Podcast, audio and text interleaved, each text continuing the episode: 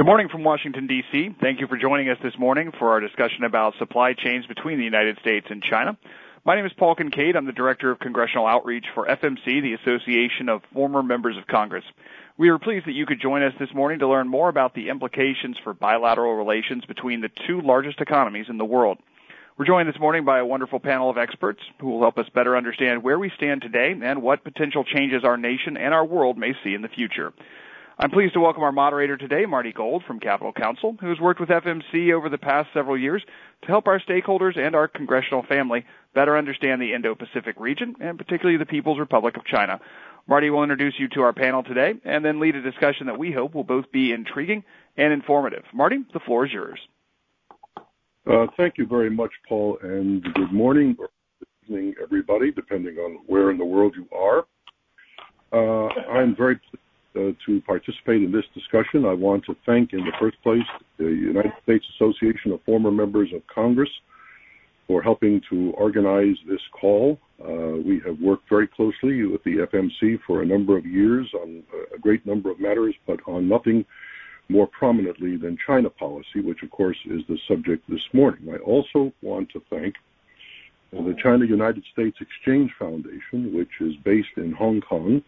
Uh, I have worked uh, personally with uh, CUSEF for a decade, having taken a number of former member of Congress delegations to China, both Senate and House, now a dozen in overall number.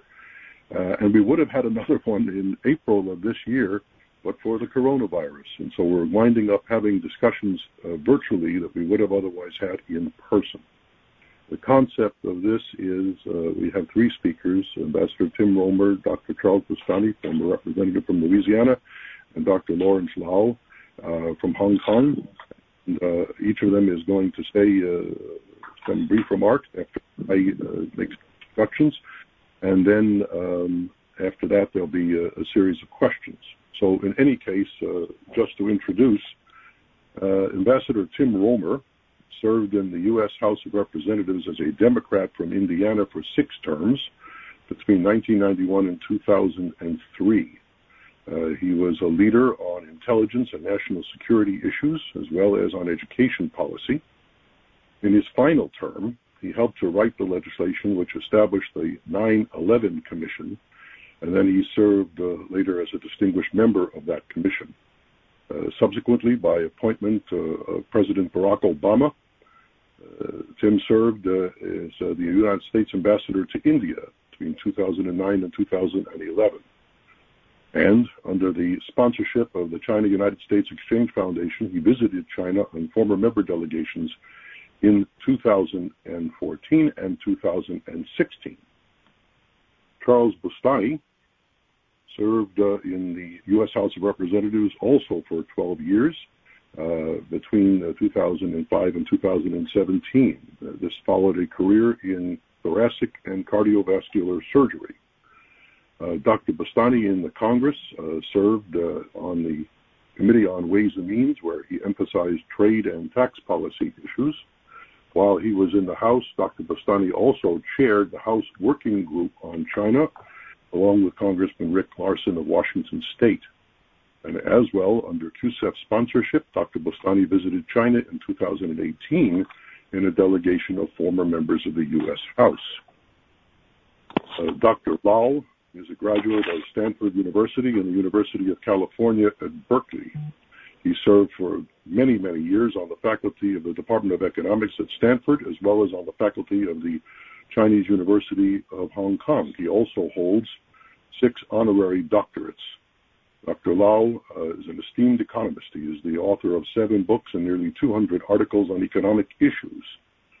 Uh, he has had a broad variety of positions, both in the past and in the present, which, if I recited them all, would take this entire hour. But I can say that he has served on the National Committee of the Chinese People's Political Consultative Congress. He is also a governor of the China-United States Exchange Foundation. Just one word of introduction here.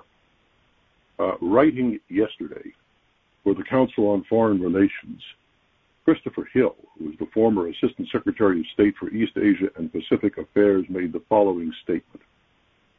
The Chinese have a well deserved reputation for thinking ahead, and what they see ahead is a world increasingly skeptical of China, one that, for starters, wants to shorten its supply lines so as not to have in place overseas orders for such desperately needed goods as personal protection equipment. The growing ranks of severe critics of China, including those within the White House, have talked about decoupling from the Chinese economy as a solution to the economic woes of the United States as if the cure for economic transition is to cut back on trade with one of the world's most formidable manufacturing centers. Now that dream has a chance to become at least a partial reality as the pandemic has greatly expanded the scope of strategic needs and weaken the argument for free trade. China is aware of such sentiments, which are widespread among its trading partners, and of the fact that the pandemic is bringing them closer to realization. So, with that as a as a foundation for this discussion, let me ask uh, Tim, and then Charles, and then uh, Dr. Lau to make uh, brief comments, and then we can open this to questions. All right, thank you, Marty. Um, a pleasure to be with you and to travel to China several times with you. I think as recently I was just over there in 2019 um, on a track two dialogue between the United States and China. And uh, Marty, uh, you could actually uh, be uh, dominating this panel on the other side of this, and we're lucky to have you as moderator. Uh, thank you again, Paul Kincaid and the former members uh, association. They do great work uh, across the board in Washington to uh, get uh, exciting day by day analysis of different uh, key issues going on domestically and internationally and I'm happy to be part of another one of these panel discussions. Uh, joining uh, with my friend uh, and uh, former colleague, uh, Doctor and Congressman Charles Boustany. Charles, always a pleasure to be with you. Look forward to hearing your comments today, as always, as somebody very informed on this. And Professor Lau, we welcome you and thank you for taking the time. You probably from the West Coast have uh, the most difficult job here. uh, even uh, uh, getting on the phone is a challenge if you're calling from California. Um, so uh, thank you for joining us. As we talk today, uh, it's not a surprise that President Trump is tweeting about China uh, as we speak here this morning at a little bit after 8 a.m. Eastern Standard Time. Uh, China is very much in the news these days. Not only the topic we'll talk about uh, with the supply chain uh, issues, uh, uh, we're talking about that. Europe has brought up their supply chains and done an analysis of that. Uh, the world is talking about this issue, but we're also talking about, um, particularly in the United States and the think tank community and the political community, with an election coming up we're talking about uh, divergent superpowers. You know, where to go next between the United States-China uh, relationship.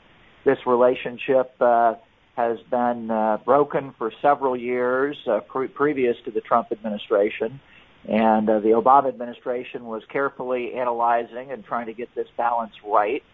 Uh, we've seen South China Sea become more and more of a volatile issue, especially in the last couple months. Uh, Australia has a dust up with China right now over the coronavirus and their level of cooperation and dependence on China. Uh, even the retirement portfolio of uh, federal uh, employees and service members with 557 billion to invest. There's a current debate with the Trump administration about whether or not uh, a portion of that uh, retirement fund should be invested internationally and in China. And we're seeing spying and cyber allegations between the United States and China uh, peak up and become more and more of a um, volatile point in uh, the relationship. And finally, uh, we had uh, Ambassador Lighthizer talk to his counterpart last Friday about uh, phase one of the trade agreement and whether the economic part of that uh, uh, trade and China buying uh, farm goods and other products uh, can be um, uh, delivered as promised in this volatile economy.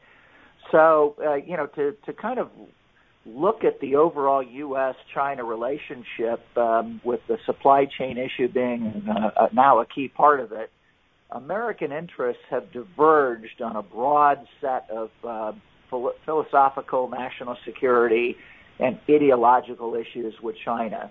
It used to be that the U.S. businesses and the economic uh, issues were the glue in the U.S.-China relationship, uh, oftentimes deflecting some of the, the larger political or ideological differences.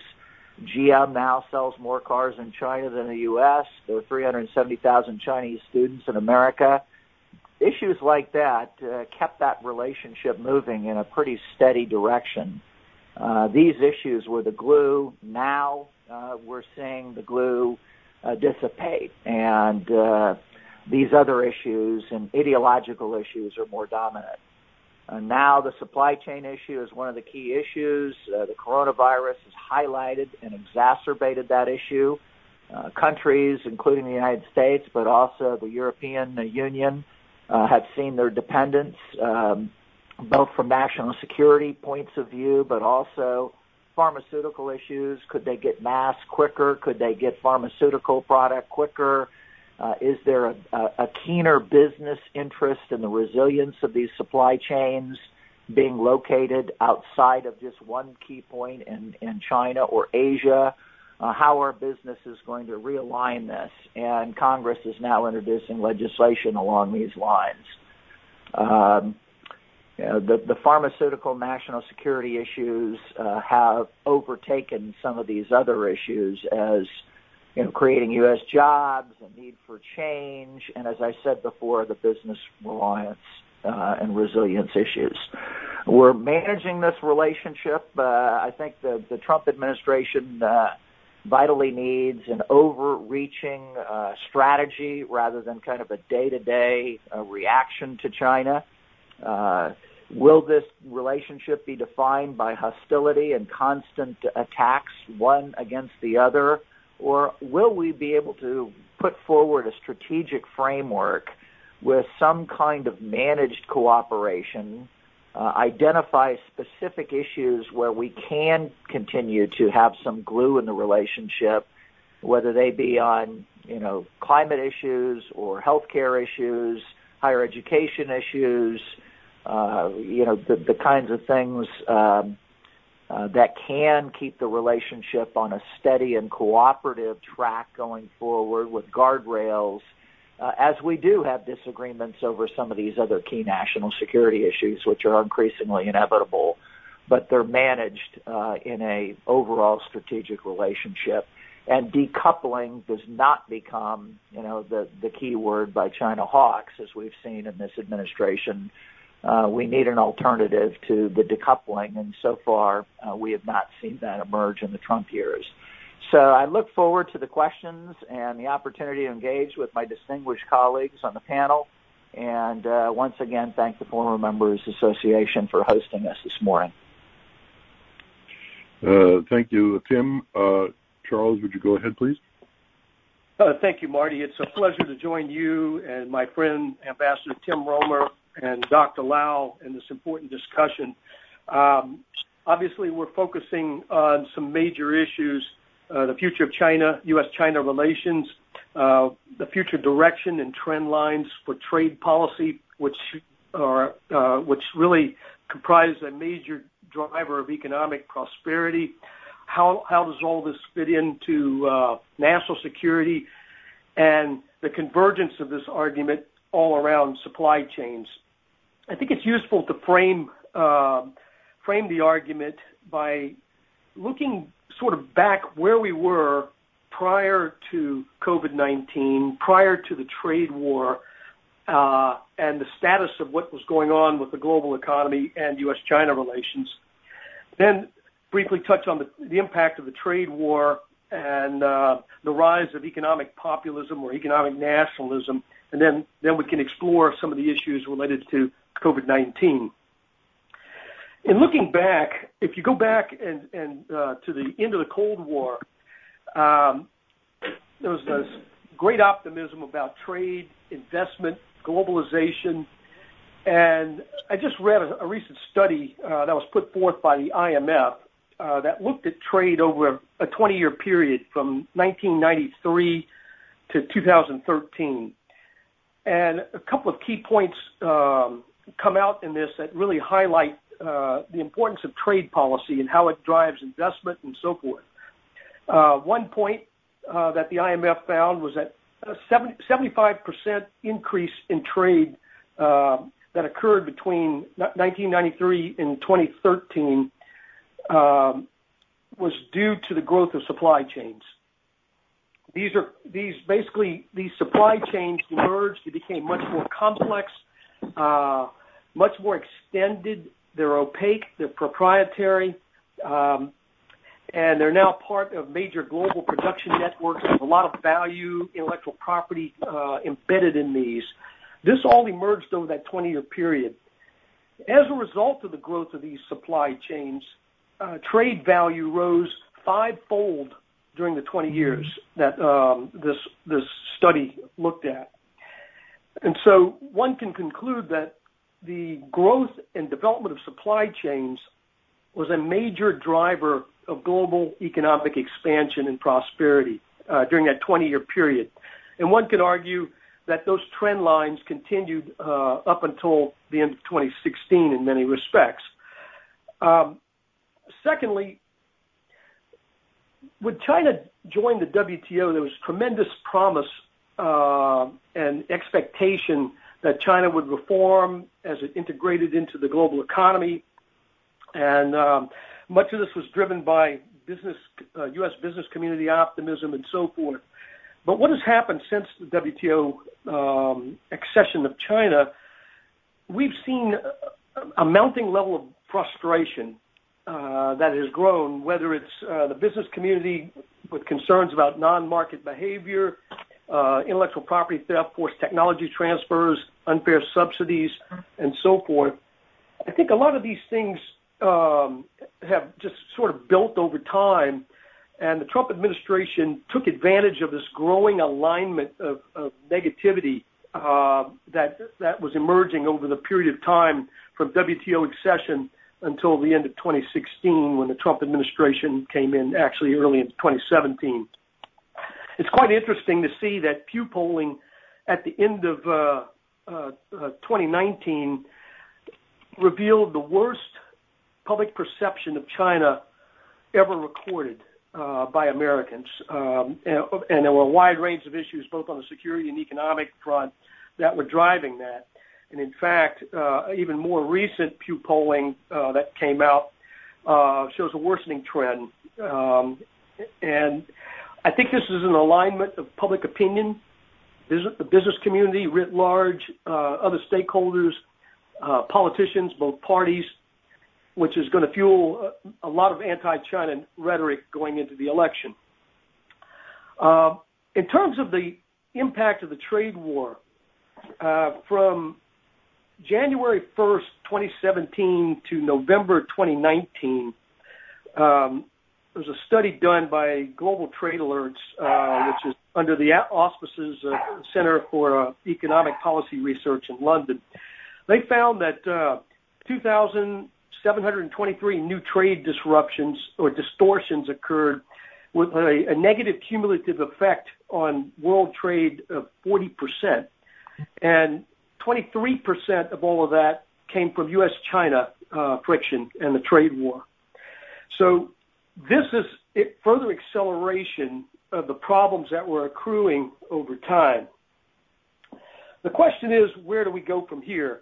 I think COVID 19 has unmasked a number of vulnerabilities uh, for countries around the world with regard to supply chains and has provoked a significant rethinking of what to do. The question is, what kind of policies come into place with respect to supply chains and trade policy?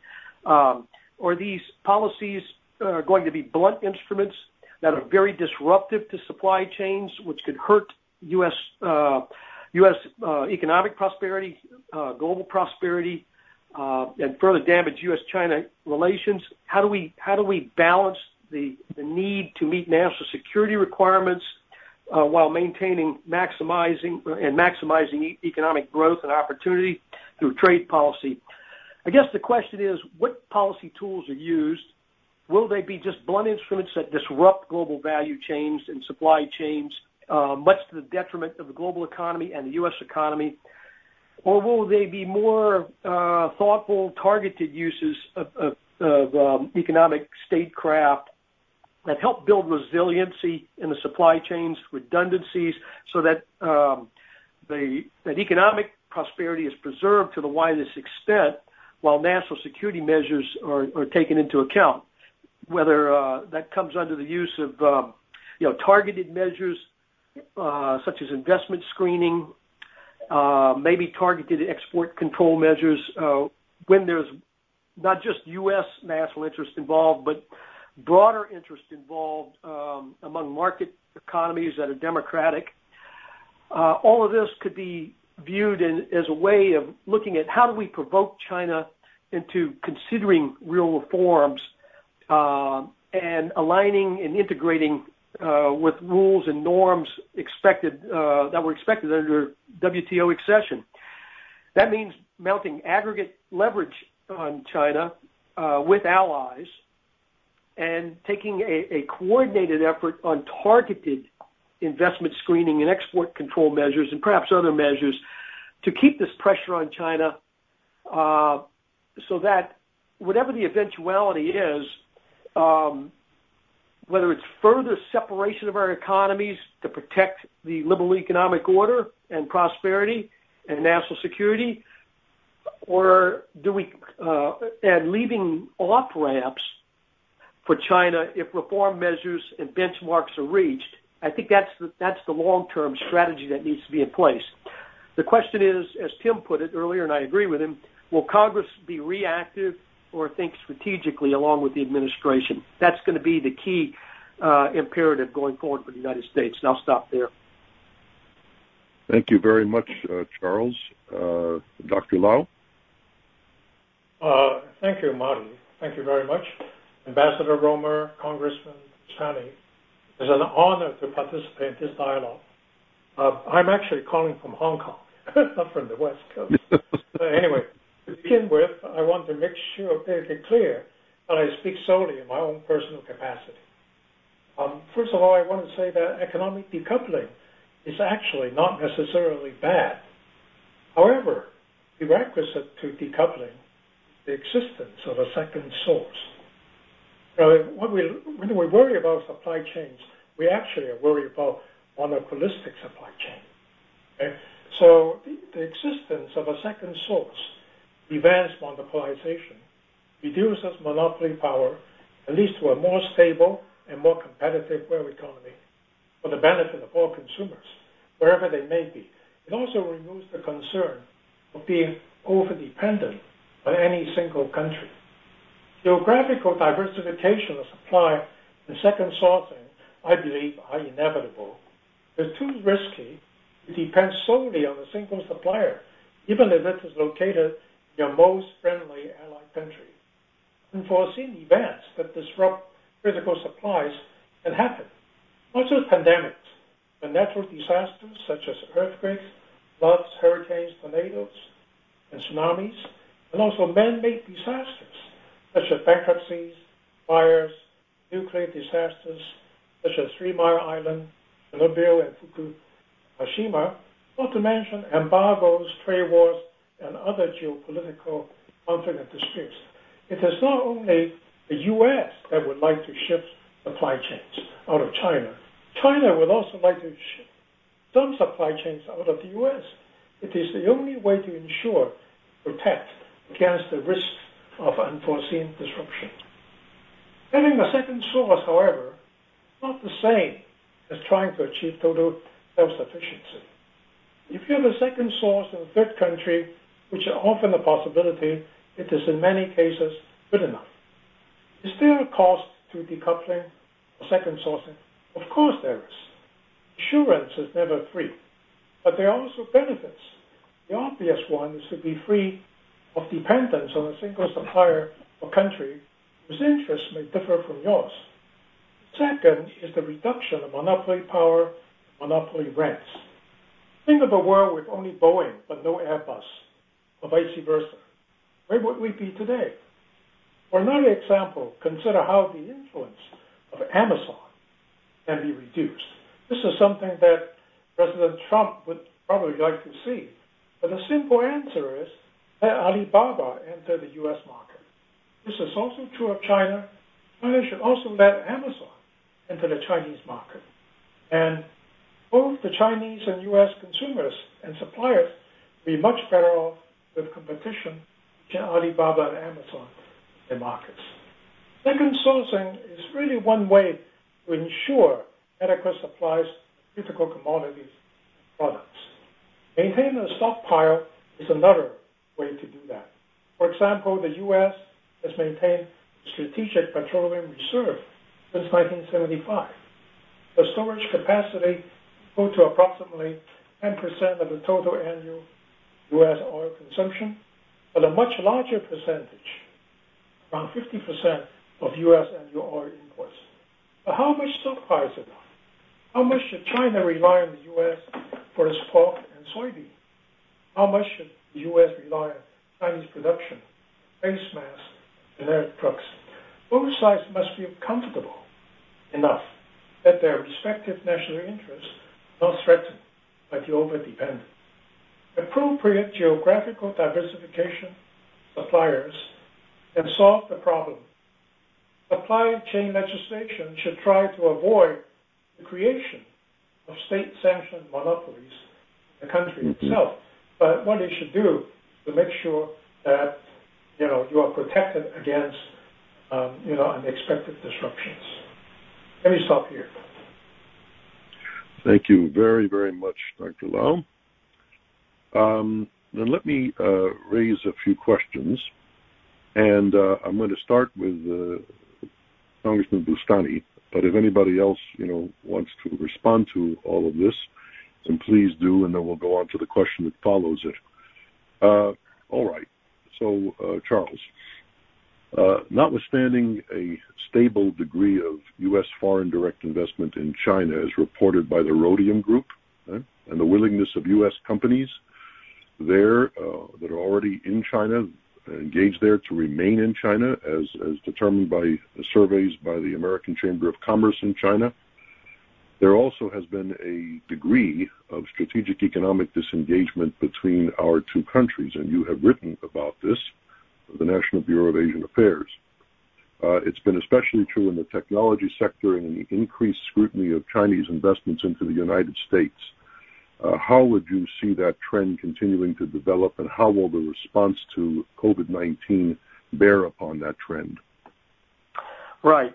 Well, first off, Marty, um, even prior to the Trump administration, um, following on the concentration of supply chains running through China, as unit labor costs went up, uh, some companies were choosing to to shift supply chains to Southeast Asia, to Mexico, and other developing markets to achieve lower labor costs.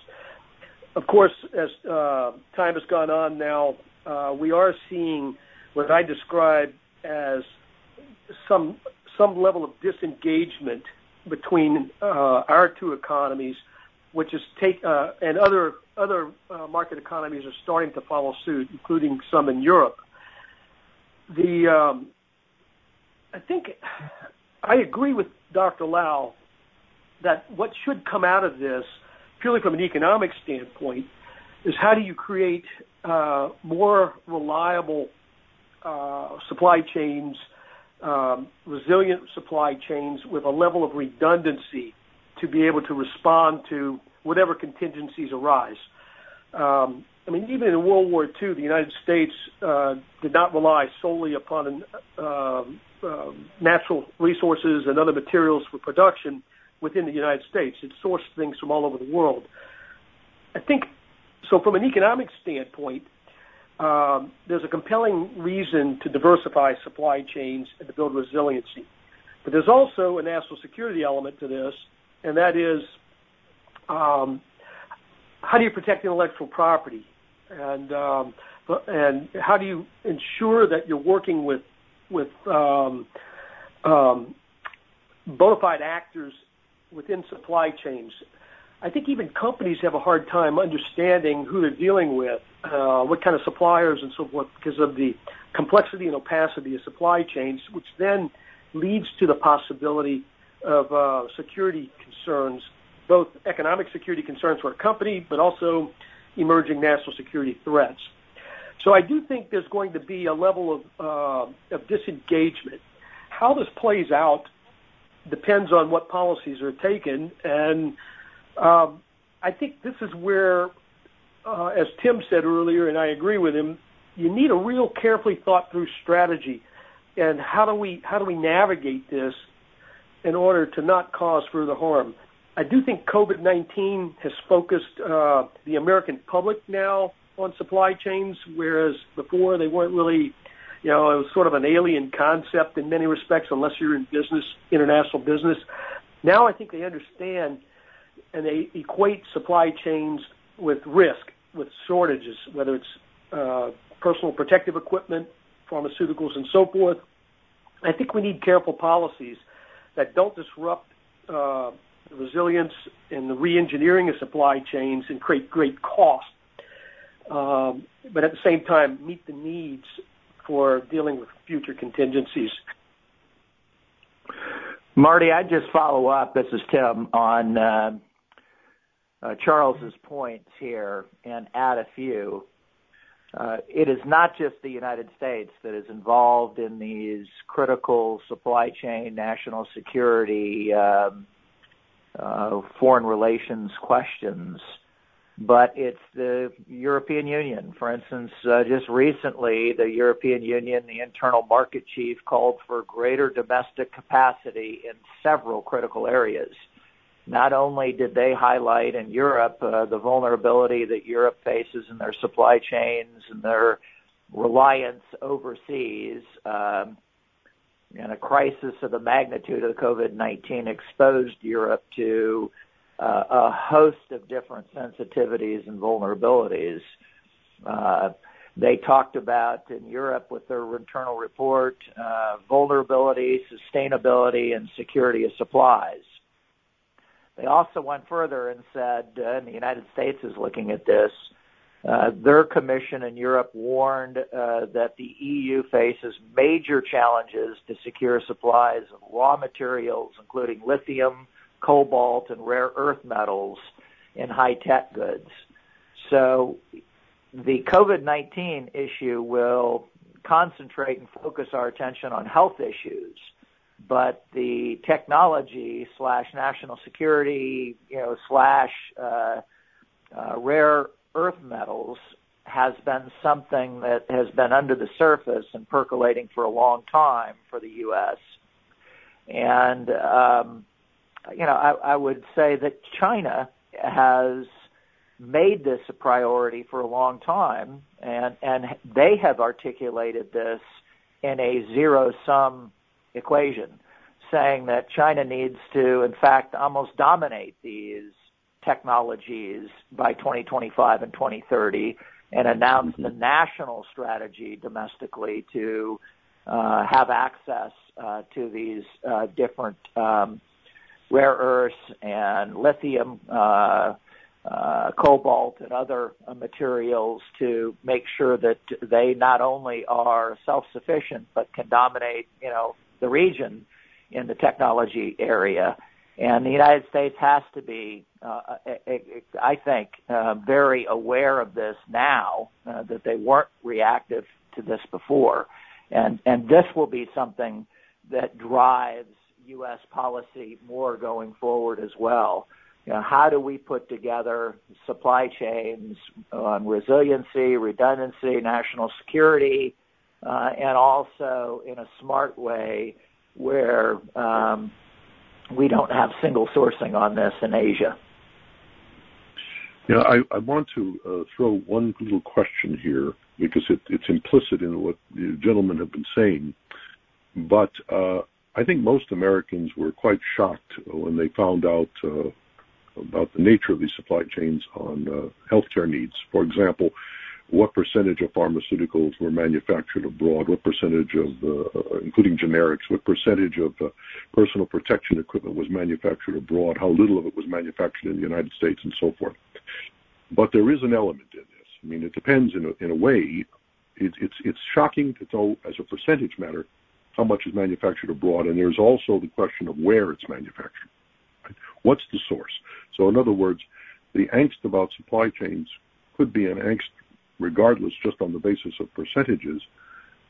But would it be as great if the source of the supply were, for example, Germany or Israel, as opposed to China? In other words, to what degree is the angst about the supply chains driven as much by where it's coming from as the percentage of goods coming from the place?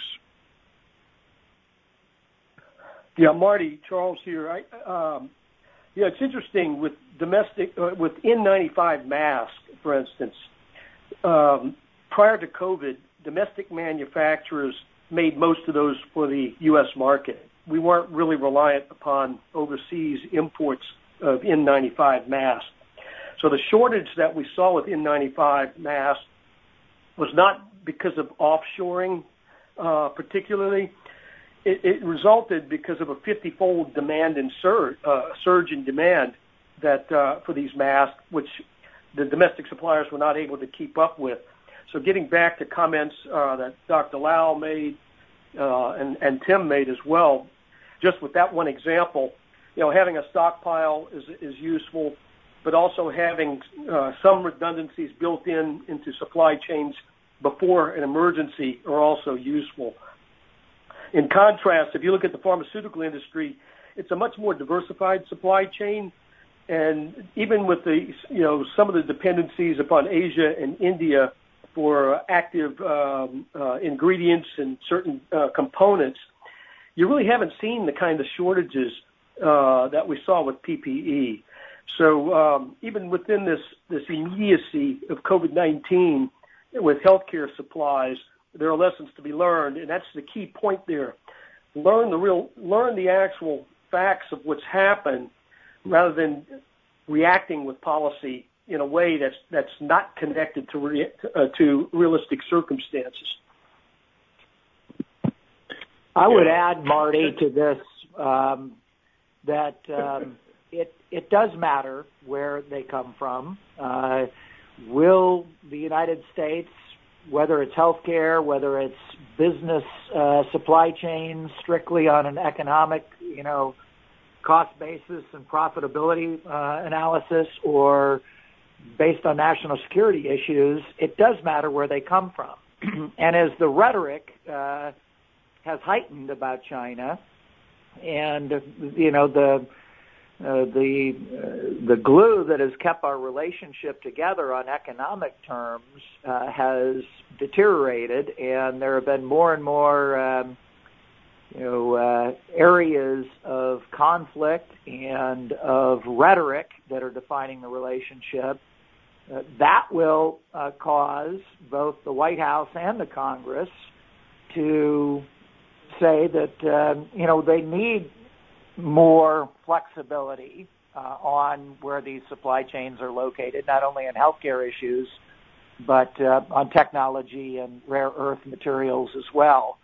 You're going to see, you know, China become a major issue in this fall election at the presidential level.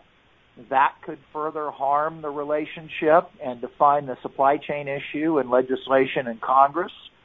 Uh, the polling on China, uh, I think you've seen probably a 12 or 15 or 20 percent increase in the American attitudes against China uh, in the in the last six or eight months. Uh, those numbers are soaring to un, uh, you know unprecedented levels about people's attitudes, negative attitudes about China in the United States, and Congress can't help but be a filter on that. And then finally, I think you'll get to this, Marty. What role will Congress play? Will they play a positive, constructive, bipartisan role in uh, their Article 1, Section 1 constitutional authority in trying mm-hmm. to help articulate and pass supply chain, but also other legislation for a more strategic relationship with China? Uh, or will they just simply be reactive to the rhetoric in the campaign and make this punitive legislation and uh, something that um, you know focuses on China uh, simply to make the other more general points about uh, Congress and the American people's uh, you know whether it's accurate or not, uh, their their negative views about China uh, reflected in this supply chain legislation that is uh, written in Congress. So, you know, is it constructive, positive? Is it restrictive? Uh, uh, is it um, you know punitive? Uh, Congress has a big role to play, and uh, given the dysfunction up there, I'm not sure it's going to be a real positive role going forward. No, neither am I. But I, I uh, yes. Can I, Marty? Can I say something?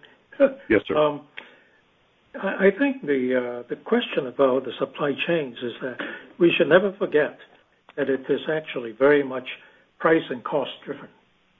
There is a reason for the chain to be somewhere. Right? It doesn't just happen. And I think we are seeing that many many of the light manufacturers are actually now moving from China to Vietnam and to Bangladesh. And this is even before the trade war, certainly before the pandemic. And it's going to happen. And I think one very easy way to diversify is to have the importer specify uh, to the to the uh, whoever in the U.S. specify that uh, I'm going to buy X from country A and Y from country B, and maybe even buy from countries A, B, C. I think that is actually something that you can do relatively easily without really having to sort of target any one particular country. And, I think on on the uh, protective equipment and so forth, I don't think anybody has foreseen the demand, the world demand for it. And there's really not something uh, you can really uh, protect against because we we don't get this pandemic so often. Okay, the last very serious one, 1918. Mm-hmm. Right. So, right. so I, I think you, you you want to hedge against a lot of things. I think, but this pandemic, you probably can't, no matter what you do, unless you want to reduce everything domestically. Exactly. Dr. Lau, I wanted to ask you something else because uh, when they're talking about um, economic diversification and disengagement, decoupling, and so forth, um, I had uh, asked uh, Charles Boustany about the statistics uh, that the Rhodium Group had published about American uh, investment in China remaining stable, but that, of course, has not been the case of Chinese foreign direct investment and venture capital investment in the United States. The Rhodium Group also says that those um, uh, investments have dropped very, very severely. I wanted to ask you what is propelling that kind of economic disengagement and whether or not you think that the trend uh, can or should be contained, and finally, uh, whether or not COVID-related tensions will bear upon that trend. Um, I think the uh, I think the strategic disengagement of two economies actually was already underway. You know, even before COVID, part of the trade war. But but I think um, there are sort of both positive and negative forces. On the Chinese side, what we really have to, to understand is that Chinese economy is no longer export driven. It has become increasingly focused on its own domestic market, which has been growing by leaps and bounds. Export is no longer that important to China. Secondly, China is actually trying to move up the value chain it's been making shoes, garments, stuffed toys. It's now trying to move up the chain. And in so doing, in some sense, it will overlap more and more with the more developed countries, producing cars, producing uh, many other things, um, laptops and so forth. So what I'm trying to say is that the Chinese and U.S. economies has become more similar. And similar economies compete more and trade less. Okay? If you have an economy exactly like the U.S., you don't trade with them because nothing to be gained. Right? I think that is actually inevitable. But I think on the other side, I think that the U.S., uh, the Chinese uh, investor have perceived become not a hospitable place to invest. I mean, state-owned enterprises. The Americans have a bias against state-owned enterprises. So state-owned prices, basically, I would say, they feel like they are not welcome in the U.S. Now, the private enterprises, they also worry about complications of uh, CFIUS. Um, you know, they, they are retreating a little somewhat from venture capital because they were worried of being tagged with stealing technology or stealing trade secrets. Um, I think it would actually take a while for that to go back. I think you're right. The Rhodium Group report, quite right, point out that both direct investment uh, from China as well as investment venture capital, they have both declined very substantially. Um, but I think I think that is inevitable. What what we see is that the Chinese are also worried that they are worried about their supply chain because, like, they want to, they have been relying on the U.S. to supply, for example, uh, well, pork and soybeans are okay, but semiconductors. Mm-hmm. So what they perceive is that they have to do something themselves. That there is a huge risk of being cut off uh, by Intel uh, uh, for semiconductors. So, so I think the I think the, the situation is not that good. On the other hand, I think once you have established successfully a source, both for the U.S. and for the China, if they all have second source, they won't worry as much, and may, maybe mm-hmm. at that point and begin to go back to normal. Thank you very much. Uh, I had a, a, question here for uh, Tim Roemer, and it deals with this. Uh, the legislation to incentivize or direct the diversification, onshoring of supply chain would appear to contradict the important Republican and Democratic positions. The Republicans, uh, as a norm, tend to oppose interference in the marketplace and directing economic decisions by the government. And the Democrats uh, have uh, very long complained about the high price of prescription drugs, uh, causing diversification of the supply chain by government edict has the potential to raise prescription drug prices. My question is, those contradictions might dampen enthusiasm for supply chain legislation unless the political imperatives are, are too great. how would you evaluate that? Well, first of all, Marty, I would say uh, directly to your question that yeah, you have put your finger on some of the philosophical uh, tendencies and proclivities of the Democratic and Republican Party, especially uh, over the last 10 or 15 years. Both those parties are changing dramatically. Uh, we've seen the impact that the Trump administration has had on you know, trade policy, globalization, populism, uh, uh, China policy. Uh, the Democrats uh, with uh, Senator Sanders and Vice President Biden and Elizabeth Warren all being in their 70s as lead presidential candidates uh, have also, you know, put the party in kind of a, a position of um, where do we go next? Where's the next generation of change after the 2024 election? How do those younger leaders, uh, new leaders, articulate new foreign policy and, strategic policy around the world? Um, both parties have changed uh, so uh, fundamentally from kind of the uh, the basis of your question your your question is a very good one, but it's almost as if the left and the right of both parties now have squarely come together.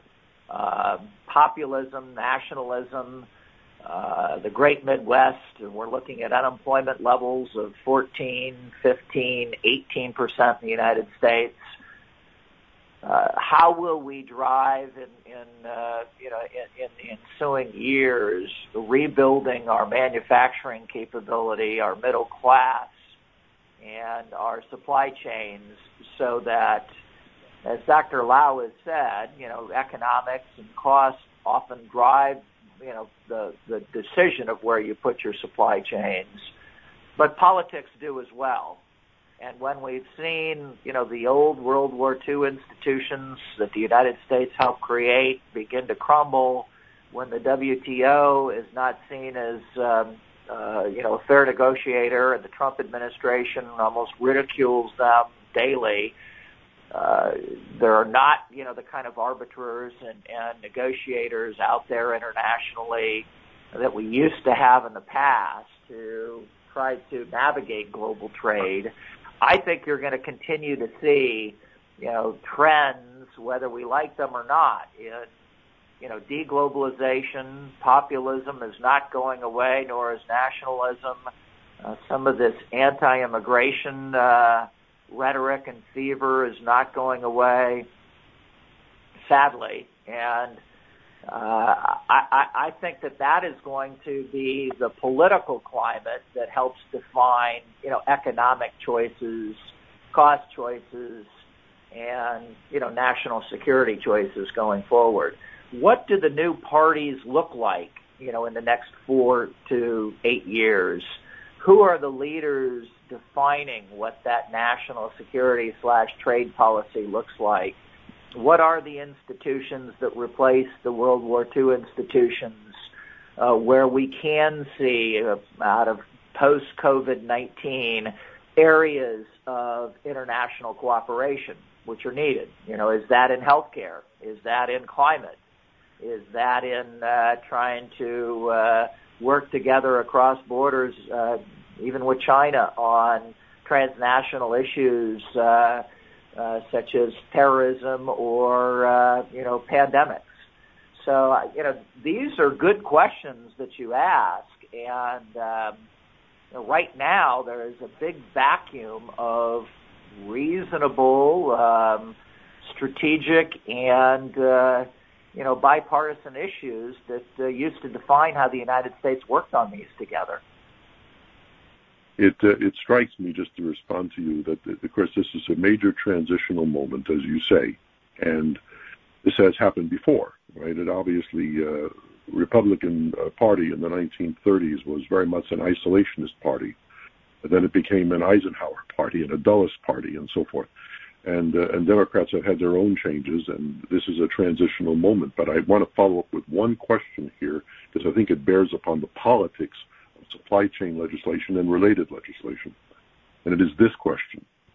Uh, last week, uh, the House Minority Leader, Kevin McCarthy, announced the formation of a China task force on which he would draw upon members from uh, numerous jurisdictional committees, sort of an all of Congress or all of congressional Republican approach on China, so that members of different committees would supply input into policy development as opposed to balkanizing their input in committee jurisdictions.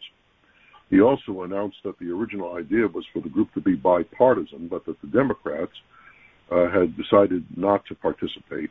Um, how uh, should the Democratic refusal be interpreted? And do you and say that uh, in the context of the 2020 election and 2020 legislation, uh, this uh, indicates a major division between the parties on China?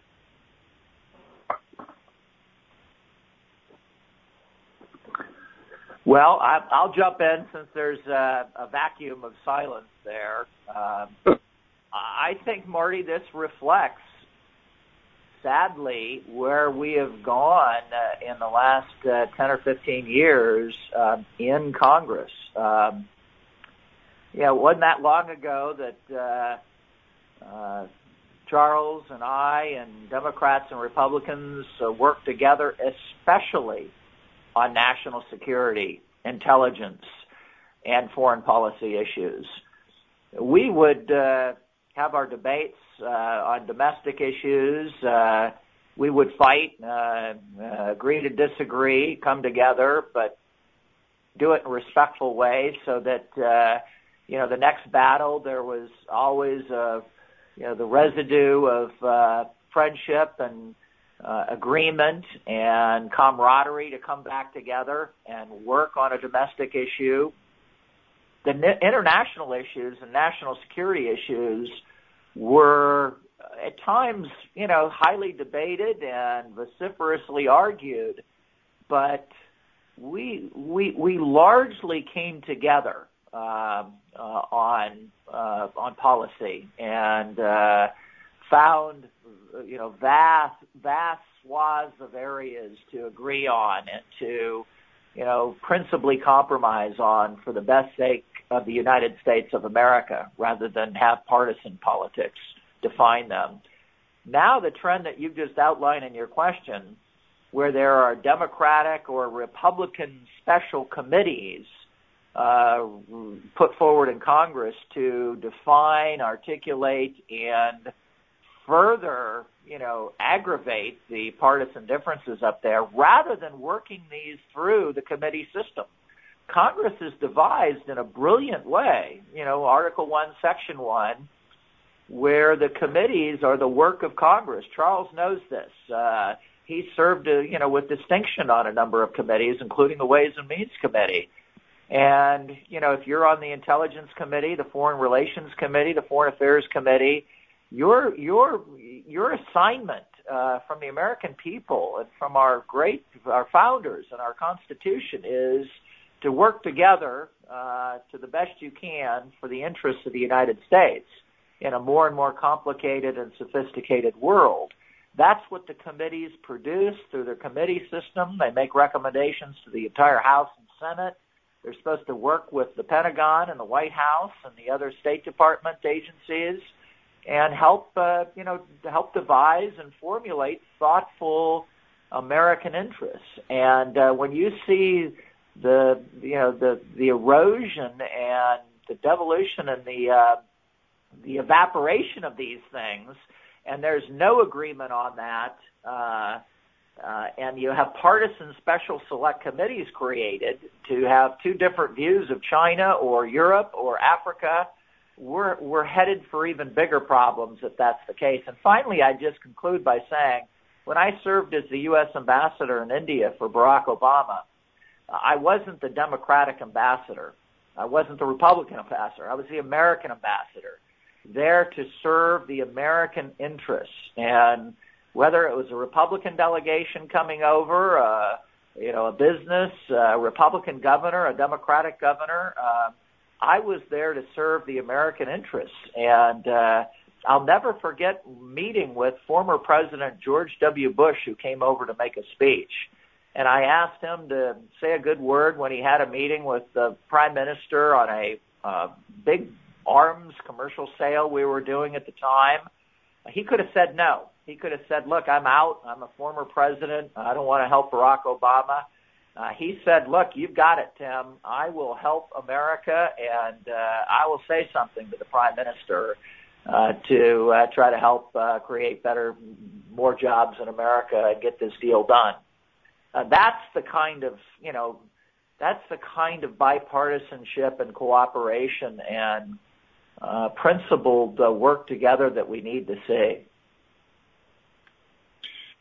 Uh, thank you very much, Tim. I have one more question because we're nearly out of time. We have about two minutes. I wanted to ask this question to Dr. Lau because um, many proposals are working around Congress. Congress hasn't really been meeting uh, collegially here for a while because of COVID but now they're beginning to come back together, and that presents the opportunity for joint responses and joint action.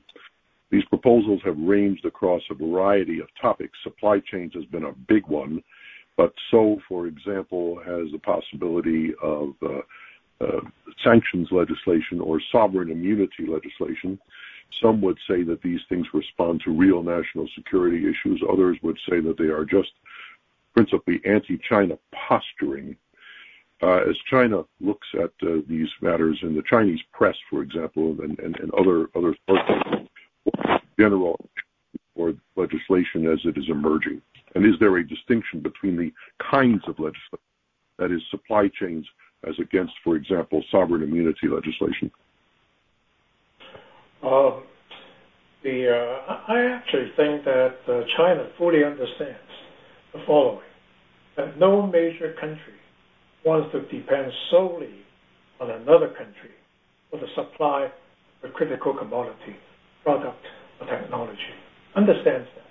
It does not want to be in that position itself, but also understands that other countries, such as the United States, also does not want to be in that position. So I think that is completely understandable. Um, I, I, I, believe that, the, uh, that if there's one reason why the U.S. has been so negative about Huawei's 5G technology, um, is because the U.S. doesn't want to be dependent, solely dependent on a Chinese firm.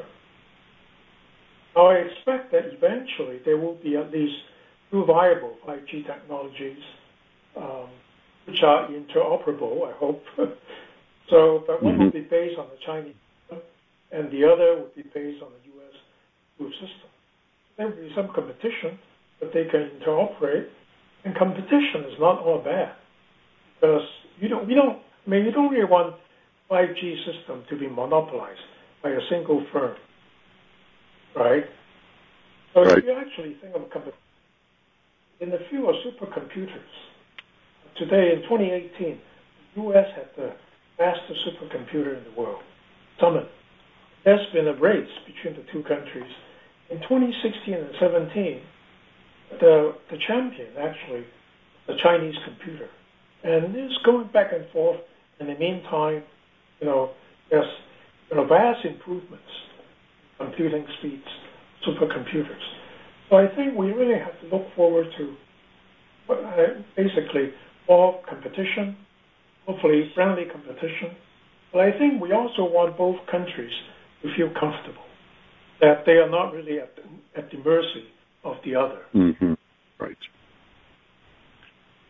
Thank you very much, Dr. Lau. And now uh, we are uh, at the conclusion of time.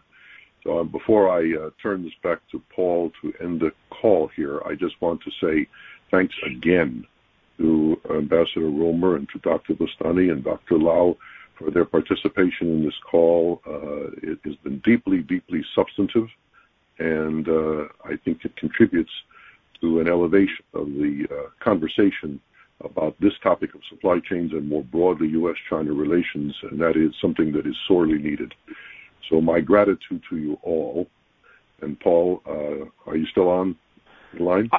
I am. Thank you all for joining us, and thank you to our panelists this morning. We hope you'll all join us on Thursday for FMC's virtual roundtable discussing how COVID-19 has impacted the European Union and the transatlantic relationship. If you have any questions, please feel free to email us, and have a great morning.